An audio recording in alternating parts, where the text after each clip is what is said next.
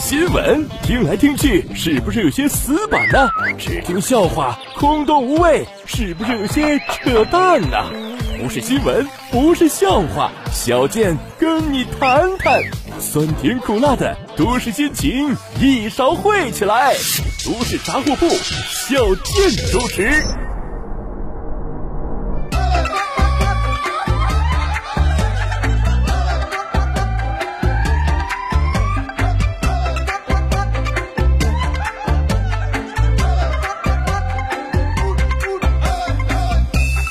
人傻嘴不甜，长得磕碜还没钱。大家好，我是小健。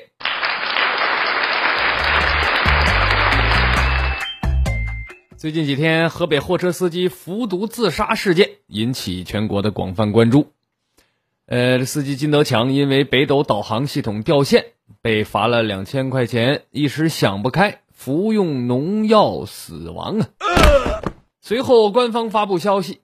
回应了这个事儿，哇啦哇啦一大篇，咱不能细说了。总结起来一句话，是他自己要死的，可不关我的事儿啊。具体的咱不便多说啊，这说多了都是病。引用两位网友的说法，我先说好，这两位网友的说法，我就是如实的呃给大伙复述一遍，不代表本台立场。首先，这网友叫李天石啊。我还得强调一下，大伙儿批判着听啊。李天石说：“一纸冰冷通报，以死抗争的货车司机变得敏感脆弱，靠罚款谋生的嗜血机构瞬间公正不阿，体贴万分。”潦倒文人、路边美食达人朱学栋他说：“这次事件再次说明，在我们身边，目力所及，几乎每一项技术进步啊。”并不是真正用来造福老百姓，而是用于掠夺和控制啊！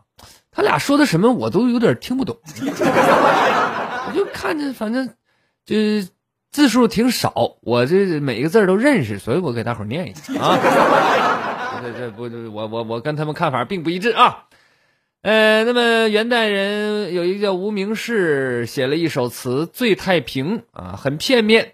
呃，但还是很好的描述了这种情况的一个侧面啊，这是网友说的啊，说是夺泥咽口，削铁针头，刮金佛面，细搜求，无中密有，鹌鹑素里寻豌豆，鸬鹚腿上披精肉，蚊子腹内夸脂油，他们都能下得手啊。货车司机这个职业很苦很累，赚的也不多。其中呢，各种罚款更是家常便饭。金德强在遗书的最后说：“希望能引起领导的重视啊。”那喝农药死了一个，我估计领导应该能重视了啊，甚至可能会做出实质性的改进，那就是高速公路服务区方圆三十公里不许再卖农药了。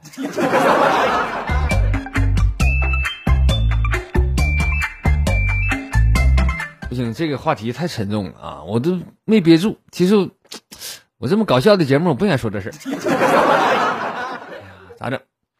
呃，这这这这关注文体方面啊，说近日东京奥运会女足亚洲区预选赛附加赛首回合比赛在韩国举行，中国女足战胜了韩国啊，这是好事吧？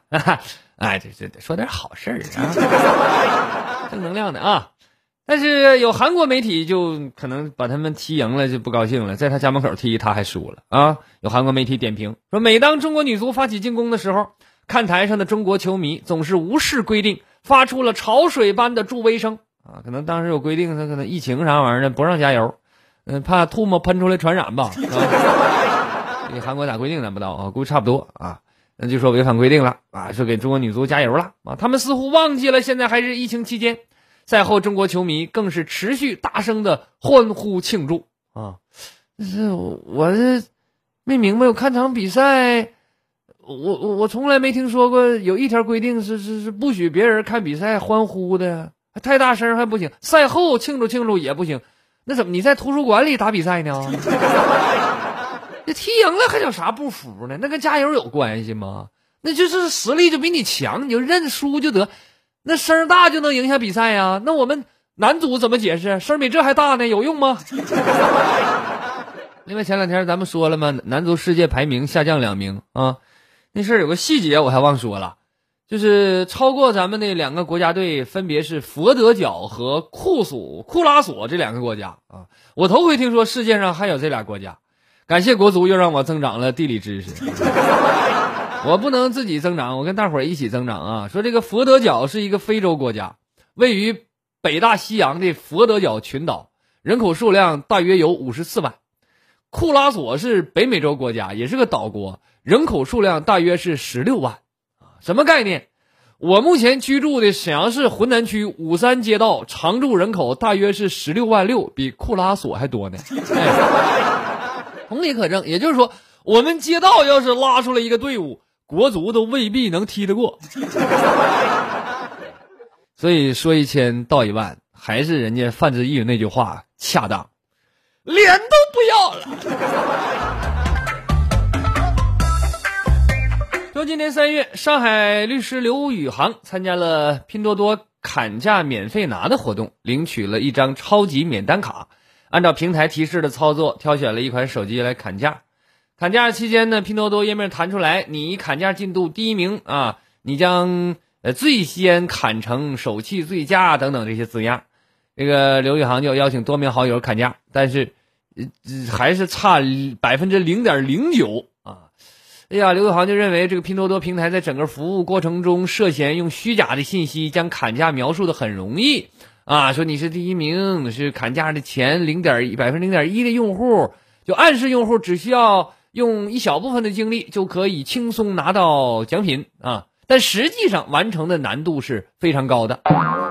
这个拼多多啊，刘宇航说已经构成欺诈，并且严重影响社会风气，向法院递交了起诉材料。这种经历，相信很多人都有啊！这这参加过拼多多这种各种活动的，一般都是这个套路，而且可能也不只是拼多多，他反正是做的比较行业内领先的，属于是吧？呃，我就记得我有一回，有一个那时候也是刚有拼多多，我还不明白怎么回事啊，给了我四百九十九块九毛五，就差五分钱啊，然后就让我找五个人砍。我想这五百块钱东西嘛，找五个人也行啊，我家亲戚朋友啥的，五个人还能凑啊，哎，完我就能就能这个提现了。但是我就找完之后，砍到四百九十九块九毛九，差一分钱的时候，他就不出现金了，出金币。说得集齐十枚金币就可以提现，然后我接着找人，我又找了十个，但出到第九枚金币的时候再砍就变成砍一次零点一枚金币，然后一直到零点零一枚金币，再然后不出金币，说集齐提现卡三个字儿也可以提现。现在我已经有六十多个提和五十多个现了，就差一个卡字儿，这卡字不好就给我卡那儿了。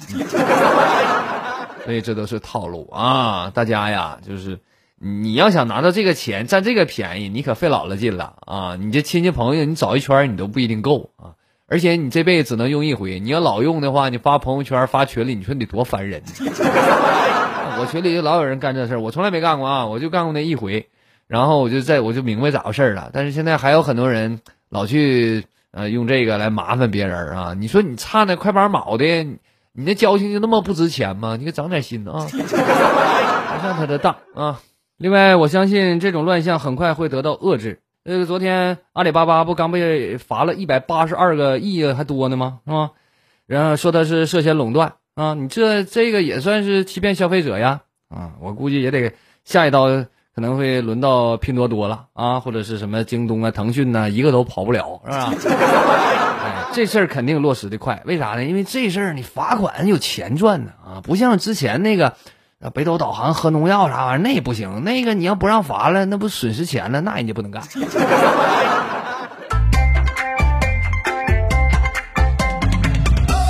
再看下边这事儿啊，说在陕西西安，陕西科技大学距离西安工业大学不远啊，最近新开通的地铁在他俩附近设立了一个站点。呃，命名为西安工业大学站啊，哎，你这名儿，人家陕西科技大学就不乐意了啊。于是陕科大旗下一所幼儿园开始了迷之操作，他正式劝退了在他们幼儿园上学的四十名西安工大教师子女。两个大学因为起名的事儿有点不乐意，拿人家孩子出气啊，这可是真有出息呀！啊，教学科研搞得没看咋地，打击报复倒是游刃有余。你俩也别撕巴了，我看这站就应该改名叫争名夺利站吧，让大伙儿也知道知道你们的故事。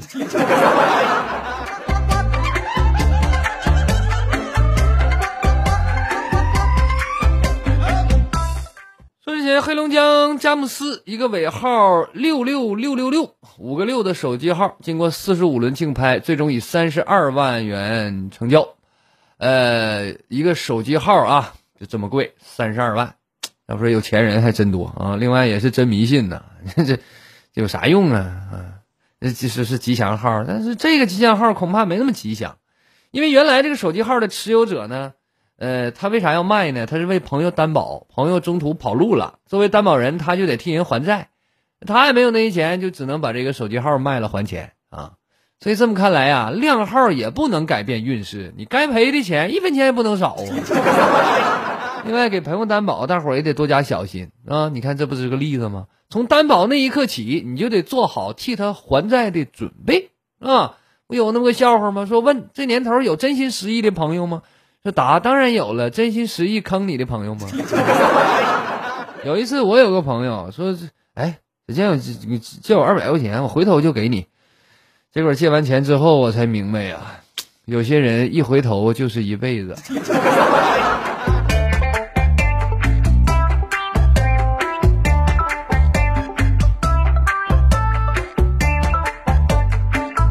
说上海新华医院骨科日前接诊了一名中年男性患者。这个患者右手掌骨骨折，原来这中年男性他是一个爸爸，在家里辅导孩子写作业的时候，因为作业不理想生气，但是还舍不得打孩子，只能捶墙，没想到把自己手给捶骨折了。呃，老父亲也很难啊，建议下次孩子做作业的时候，你离他远点啊，你离远一点，也许还能交流；你离近了，你很难不攻击他。攻击墙，你手也受不了啊！实在不行，你那的吧，你买个沙袋吧，既能发泄辅导作业的痛苦，又能锻炼身体。我估计等孩子毕业，你就能成拳击大师了。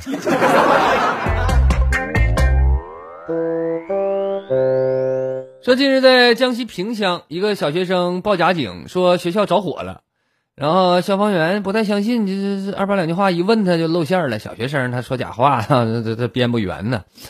但是被戳穿之后，这孩子还说脏话，消防员就不高兴了啊！为制止这种不良风气，顺着网线找到了这名小学生，并且在口头教育之后，还为他送上了一份神秘大礼——一套练习题。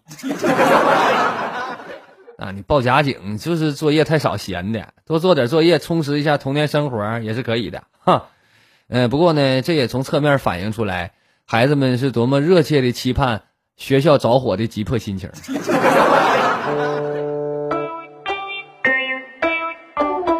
最近日，广东番禺警方破获了一起盗窃汽车案件，但有个细节引起警方的注意。监控画面显示，在被盗车辆开往广西的途中，驾驶者并不是嫌疑人何某。呃，这个他偷完车他没开，是找别人开的啊？怎么回事呢？何某交代，因为他刚拿驾照，不敢上路，所以雇了个代驾，把汽车开回了老家广西。就说偷车归偷车，但是人家这是做贼行，安全意识还是挺强，命还得要。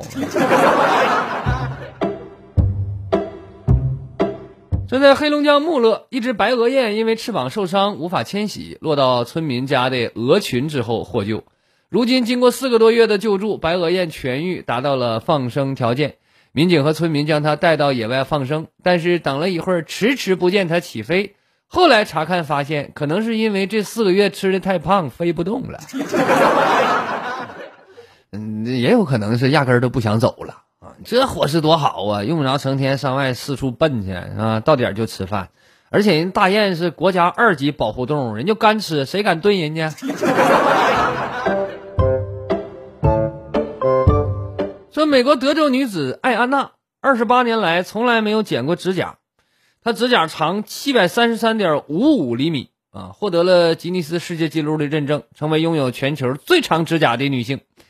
一次美甲就得用两斤指甲油啊！有钱人的生活是不敢想象啊。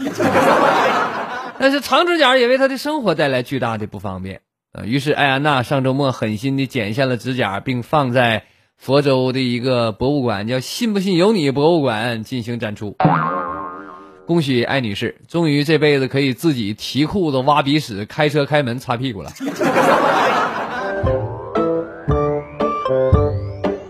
说近日，意大利一名三十四岁的商人桑德里尼因为生意不好，他想了个招，跟诈骗集团合作，假装被中东恐怖分子绑架，以骗取政府政府的高额赎金。招都想歪了，是吧？那一般。被恐怖分子绑架了，不是有人给掏钱吗？完就是合计把钱一分啊就有钱了。但是当约按约定好的这诈诈骗集团上门来抓他的时候，他感觉跟事先安排的有点不一样呢。结果对方嘲笑他啊，说什么呢？说他确实被绑架了。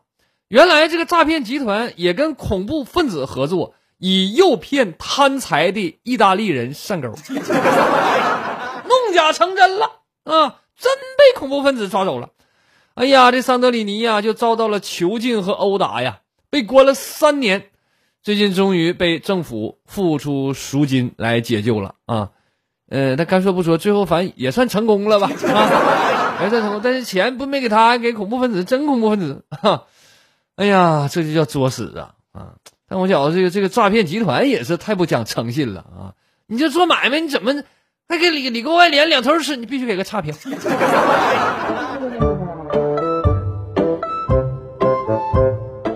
之前，国外一名摄影师拍下了一段视频，是一对异性野兔在互相打斗。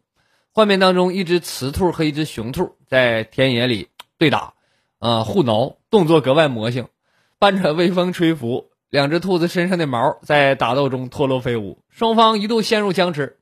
打了一会儿呢，累了，可能开始吃东西了。哈，这个雌兔就用奇怪的眼神瞪着雄兔啊。那为什么打架呢？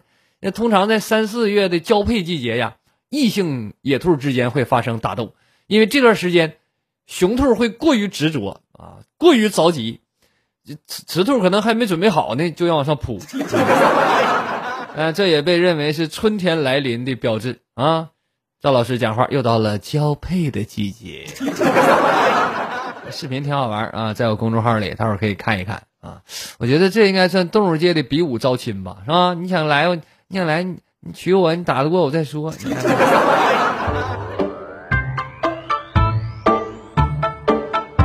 咱们之间讲两个小笑话啊。有人说呀，时间可以治愈一切，但是社畜很难被治愈。因为他们没时间。以前上大学的时候有时间没钱，现在工作了既没时间又没钱啊！你说我是为了啥？怎么？俗话说“富贵险中求”，但我觉得这话不对。我每天冒着猝死的危险上班，我也没赚着几个钱。这最新研究指出啊，人们很多人喜欢盲盒。为什么呢？因为人生从一开始就是一个盲盒游戏。出生前，你的人生是一个盲盒，你不知道你这破盒子是被丢到王健林家还是村头王大爷家。就是因为喜欢玩盲盒，人才选择了出生。在人生的不同阶段，再买一些盲盒，不过是大盲盒中的小盲盒，俄罗斯套盲盒游戏罢了。但是小健我并不喜欢这盲盒，为什么呢？因为。我在人生这个大盲盒上已经吃到了苦头，从而失去了对任何盲盒游戏的兴趣。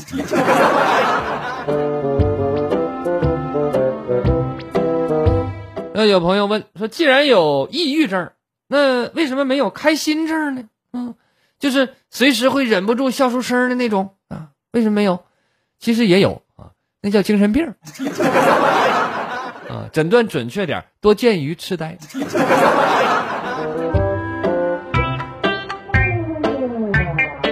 呃，有人是是是说这么一句话，说你之所以改不掉拖延症啊，是因为不管你每次怎么拖，都能在最后关头交上你急速拼凑出来的垃圾产物，这种侥幸让人上瘾。哎，说的好像挺有道理啊，但是，呃，也有不太准确的地方啊。你急速拼凑出来的垃圾产物，那难道你认真做出来的就不是垃圾了吗？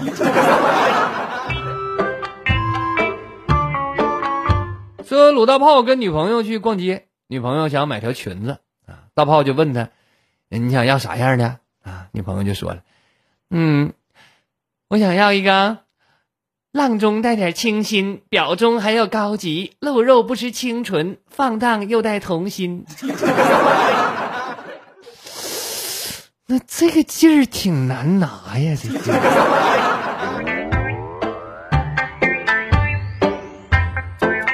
说一个小偷半夜闯进了一栋别墅，他把一位女子绑住，并持刀威胁男主人交出现金和珠宝等等。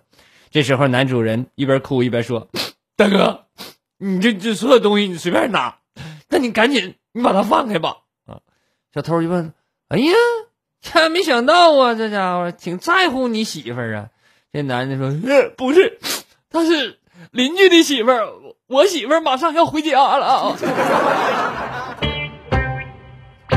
还有意外收获。”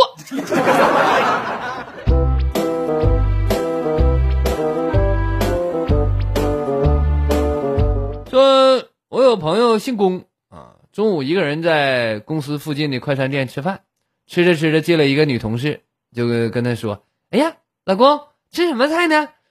老公姓龚吗？啊，啊，他这这这就回来说啊，过来一起吃吧。于是俩人就一起啊。过了几分钟，公司有一个新来的女同小萌妹也进来了，走到面前说：“呀，老公吃午餐呢？哎，大姐也在呀，那我也一起呗。”说完就坐下了啊。这时候店里的气氛一下子就肃静了，别人看他的眼神都不对了。最高潮的是又进来公司一个男的，这男的吧多少有点娘炮，大老远就叫他。哎呀，死老公，出来吃饭也不叫我。哎呀，姐妹们也在呀，来来一起来呀！隔壁桌都有人直接都喷了。社会风气确实与时俱进。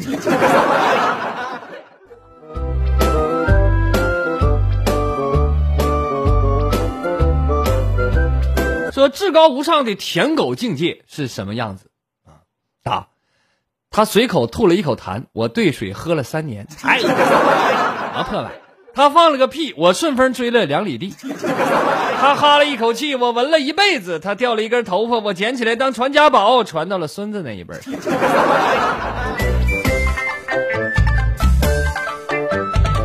嗯，有人发个帖子问说：“朋友们，我今天上街看到两家店挨着啊，一个是中国石油，一个是中国烟草。”我想在旁边开个店，请问叫什么名字能镇住他俩？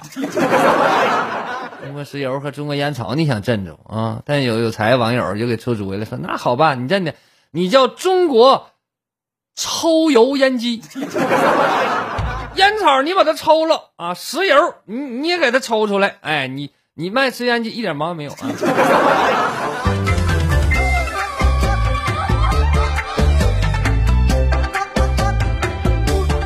说呀，马上又要到小长假了啊，呃，但是就是看见小长假这种字眼我就烦，我就难受。短假就短假，长假就长假，哪有什么小长假啊？你比如说清明节刚过完，那只是一天假，因为连着周末，所以给人三天假的错觉。接下来的五一也是一天假，因为连着周末，再加上之前的周日之后的周六加班调休，凑出来五天。你有本事你开通个投票，你看看有多少上班族。呃，已就是已经厌倦了这种调休的模式了。对，这是真是，现在就咱无力改变这个现状，但是就有些媒体真是别臭捧那个臭脚的啊！你这这说的太对了，真的。我有一个网友回答特别好，我就希望发明“小长假”这个词儿的人小长寿，太狠。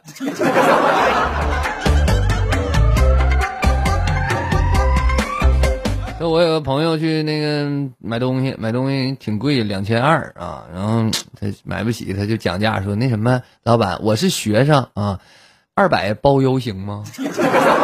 两千二一下砍掉两千，结果老板可能也来气了啊，回来他一句，你是学生，你是畜生也不行。这家伙小嘴跟抹了蜜似的。最后，请关注小健的微信公众号。逗比郭小贱还会有更多精彩的内容奉献给大家。好了，今天的节目就到这里，我是小贱，不是再见的见，再见。